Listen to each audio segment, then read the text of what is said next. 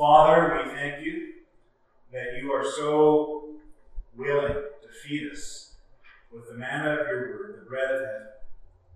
And so we come to you today in faith. We come to you, O God, with what hunger you have given us. And we pray, O Lord, that you would feed your people, that you would continue to make us to see, that you would continue to make us to hear, and that you would continue to give us the, courage to obey, Lord, by your Holy Spirit. So, Lord, we ask now for enlightened eyes. We ask for gracious hearts. And, now, Lord, may the words of my mouth and may the meditation of all of our hearts today, Father, may they be acceptable in your sight. We pray in Jesus' name. Amen. Well, we continue today in our study of Ephesians 6, looking at the armor of God. And uh, today I want to consider briefly with you two more pieces of this armor that is, the shoes of the gospel and uh, the shield of faith. And in order to give some helpful context to our study today, I want to begin by reading a passage of Scripture that will be familiar to a good many of you. Um, and so if you have your Bibles in front of you, I'd like you to turn to Revelation chapter 12. We're going to use this as a backdrop for our, our study today. Revelation chapter 12. And I'm going to read verses 7 to 17.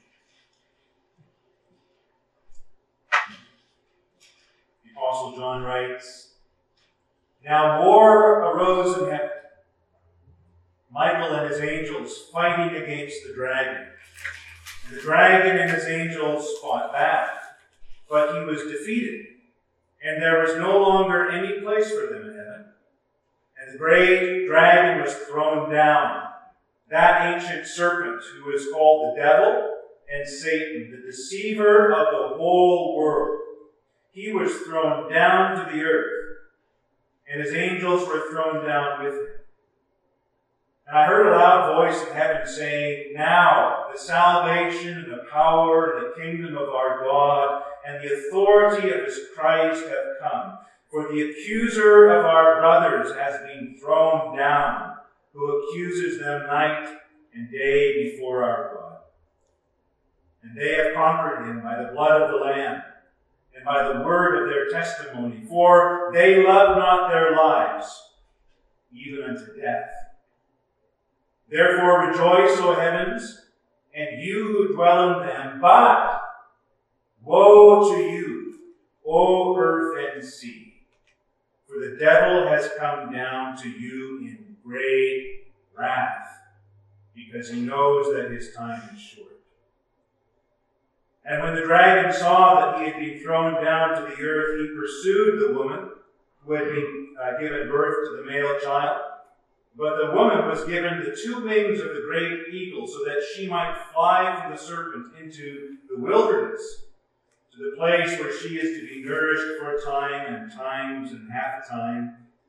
The serpent poured water like a river out of his mouth after the woman to sweep her away with a flood. But the earth came to the help of the woman, and the earth opened its mouth and swallowed the river that the dragon had poured from its mouth. Then the dragon became furious with the woman, and went off to make war on the rest of her offspring, on those who keep the commandments of God, and hold to the testimony of Jesus. And he stood on the sand.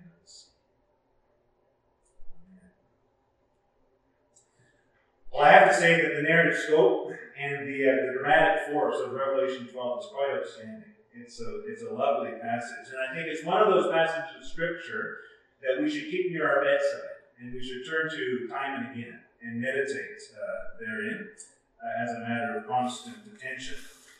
Revelation 12 reminds us, as that Puritan minister, as I mentioned last week, Isaac Ambrose, he wrote, We are warriors as well as builders warriors as well as travelers, Christ's church on earth is truly a militant one. We fight with the red dragon, and the word to those who dwell on the earth in Revelation 12 is woe. Because the fury and the wrath, the wrath of the ancient deceiver of the whole world has come upon us. I was reading Luther this week, and uh, in his table talk, he says almost every night, Luther says, I wake up, and the devil's there, and he wants to dispute with me. That is, the devil, he slanders me. And he slanders God in my presence, and he attempts to turn my heart away from the word of God's grace. See, Luther lived in this reality. Luther lived the embattled life, and militancy was acutely close to him. And even though this modern age looks down its long modern nose with scorn at Luther's medieval sensibilities, I think Luther got it a lot more right than most of us do. You notice in uh, Revelation 12 that apart from the theme of militancy and the embattled life, there's also the theme of wilderness. The church, or the woman, that is, the people of God who've given birth to the Messiah, they're sent into the wilderness as a place of protection. Verse 14. The wilderness nourishes the church, but necessarily as wilderness, it's not a permanent dwelling. As I walk through the wilderness of the world, some of you will recognize the great opening lines of Bunyan's great allegory. And the idea of wilderness as the present location of the church helps to define what Paul means here in Ephesians 6:15 when he turns our attention to these important shoes for our feet. Remember Deuteronomy and the emphasis on those shoes that did not wear out in all those years in the wilderness. Which shoes here in Paul's letter are a type of readiness to move that the gospel of peace gives to us. Now, many of us have been taught that this piece of armor, these shoes, are about evangelism. These shoes are about the capacity to share the gospel with our neighbors, and Paul clearly elsewhere he links feet to evangelism, to the proclamation of the good news. Romans 10:14. How can people hear the gospel without someone preaching? And how are they to preach unless they're sent? And then he quotes Isaiah 52 How lovely upon the mountains are the feet of those who bring good news, who publish peace, who bring the news of happiness and salvation, who says to Zion, Your God reigns. And so, yes, there's a link between feet and the publication of the gospel. It's what Paul did after all, right? He, he walked for countless miles across the empire, and he gossiped the gospel, and he preached the gospel wherever his feet took him. And so must we. But here in Ephesians 6, the shoes of the gospel and the readiness that Paul's talking about, the readiness that they give, have much more to do with the wilderness location of the church and the marching orders of Jesus than they have to do with the Great Commission. The shoes that the gospel equips us, makes us ready, they prepare us to march through the wilderness of this world and not to stay quiet.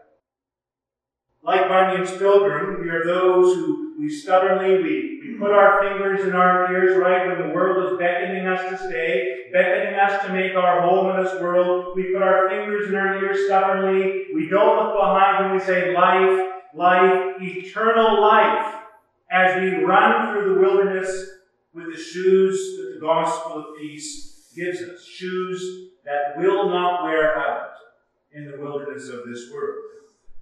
The gospel of peace that Paul's talking about here, the gospel of peace, it informs us of the kingdom of peace. It informs us of the city of peace, and it informs us of the King of peace, and the gospel alone makes us ready and willing to march. Just as Isaac Watts wrote, and some of you who've been in the church a long time remember this hymn, Come, we that love the Lord, and let our joys be known join in a song with sweet accord, and thus surround the throne. We're marching to Zion. Beautiful, beautiful Zion. We are marching to Zion, the beautiful city of God.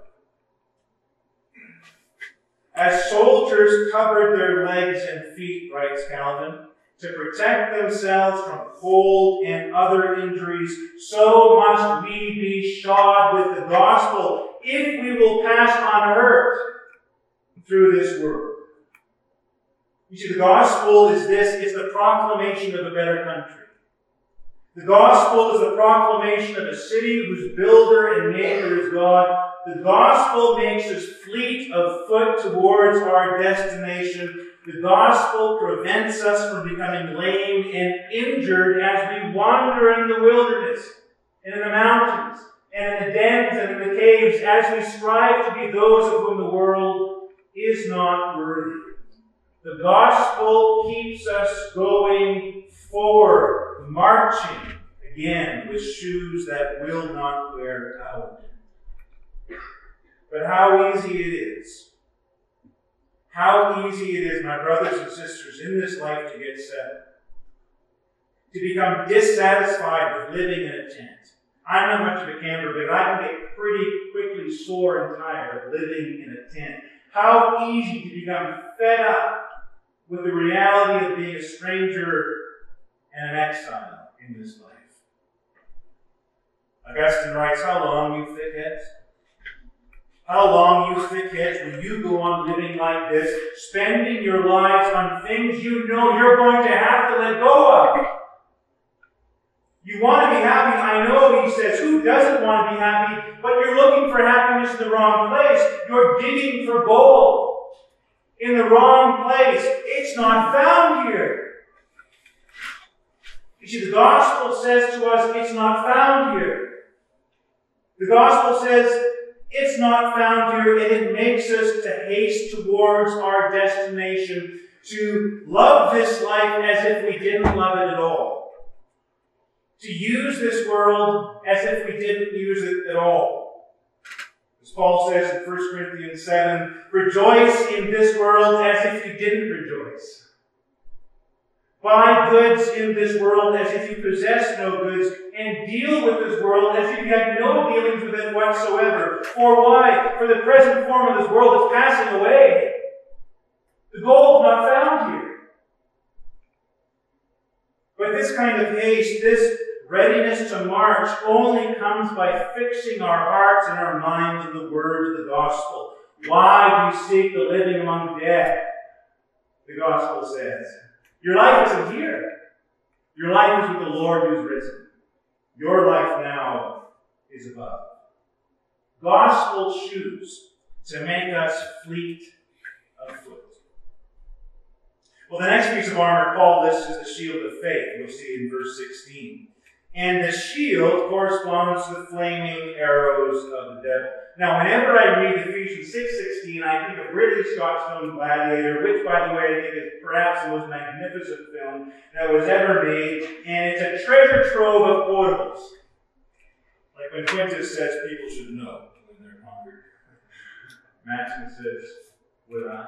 Would you, Quintus? Would I? Or more to the point, to that quote where General Maximus, looking at his dog, he says, At my signal, unleash hell.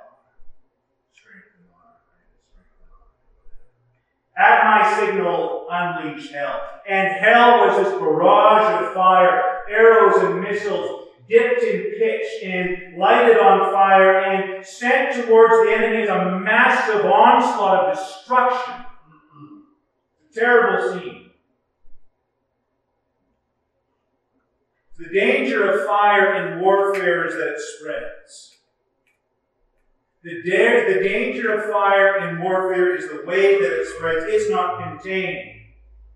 It moves quickly. And that's James' point in James chapter 3 when he says that the evil of the tongue, which, by the way, he says is lit on fire by hell itself, the, e- the evil of the tongue, he says, it will set the whole course of our life on fire.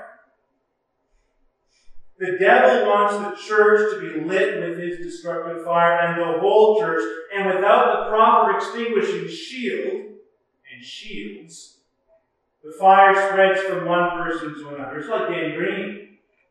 The rot just goes on and on and on.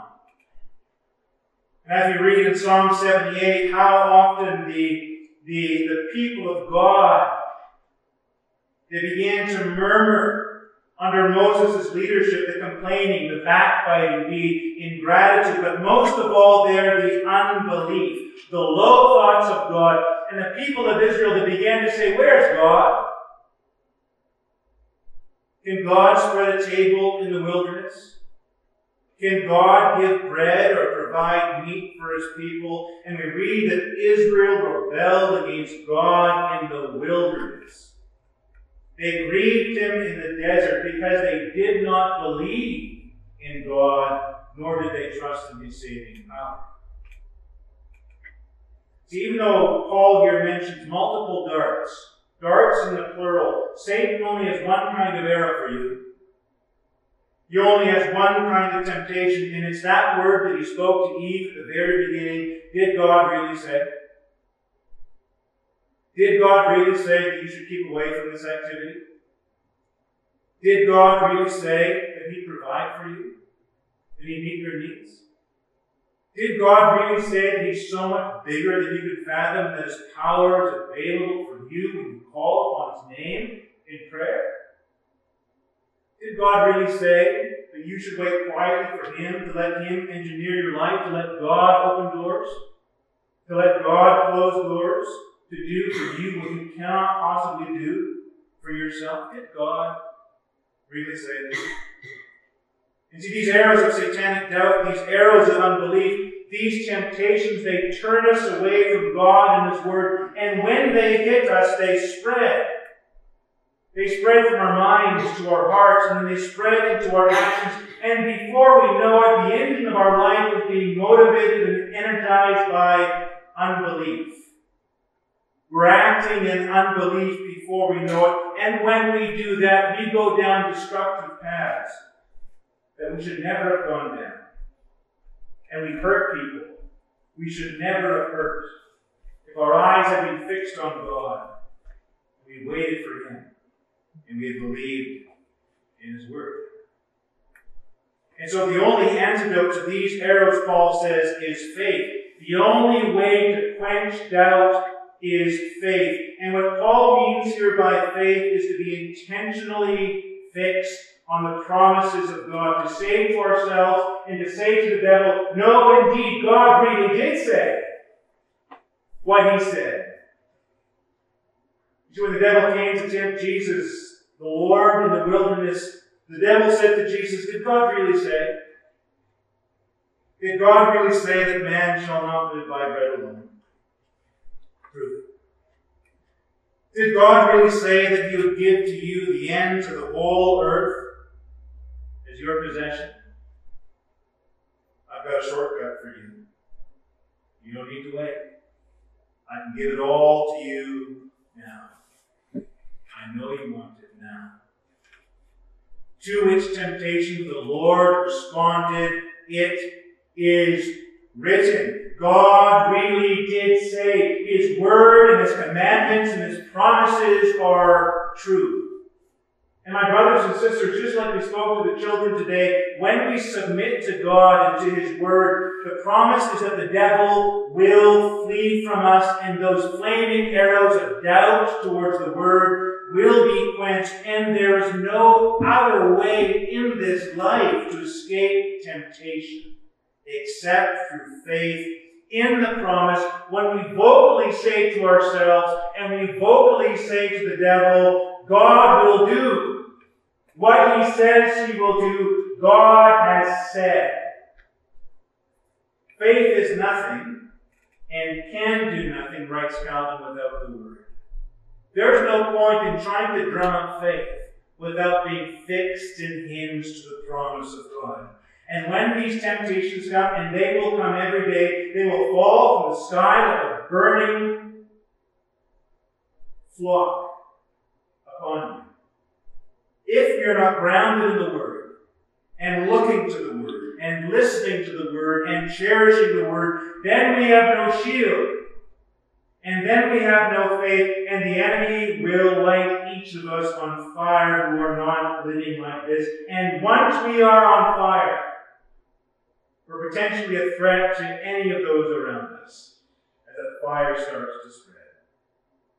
But Paul promises us today that every, every single one, every flaming dart of the evil one will be extinguished if we hold up that shield of faith, which faith is linked to our look to the promise.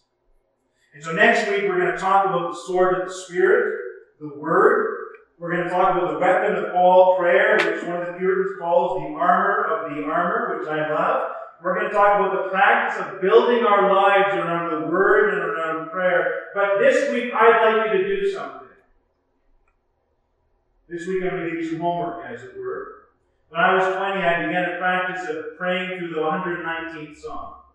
I kneeled down in front of my Bible, and uh, from Aleph to Toph, I would pray through that psalmist's prayer, and I'd make the psalmist's petitions my own. And if you want to build a life of faith that looks to the command and looks to the promise, then begin praying through Psalm 119. I mean, it's the prayer book of the Bible. It's being put there for us to pray through. Luther said if you haven't prayed through the whole Bible three times, you don't know how to pray. And if you desire to have faith that, that cleaves and clings to the Word, then pray through Psalm 119 and cry out to God strongly and even vehemently with the psalmist, Oh God, how I love thy law! It is my meditation all the day. And it does all these things for me. It warns thy servant. How shall a young man keep his way pure? By taking heed according to thy word, O Lord. Let your word become part of me. And so I'm going to ask you to do that this week. Find a chunk of time. It's a big song. It's a long song. And ask for the spirit of prayer and kneel down before your Bible and make the psalmist prayer your own. And once you do it this week, keep doing it. Do it with your friends, as I've done many times. Do it with your spouse. Keep praying through the 119th Psalm. I can't stress the importance of this enough. And God will answer your prayers. And God will build a shield of faith for you. He will build a shield of faith for you. And this shield of faith will quench every single assault of the evil one against you. It's my brothers today, shoes of the gospel fleetness of foot towards our destination, but only the gospel can give when it's in you.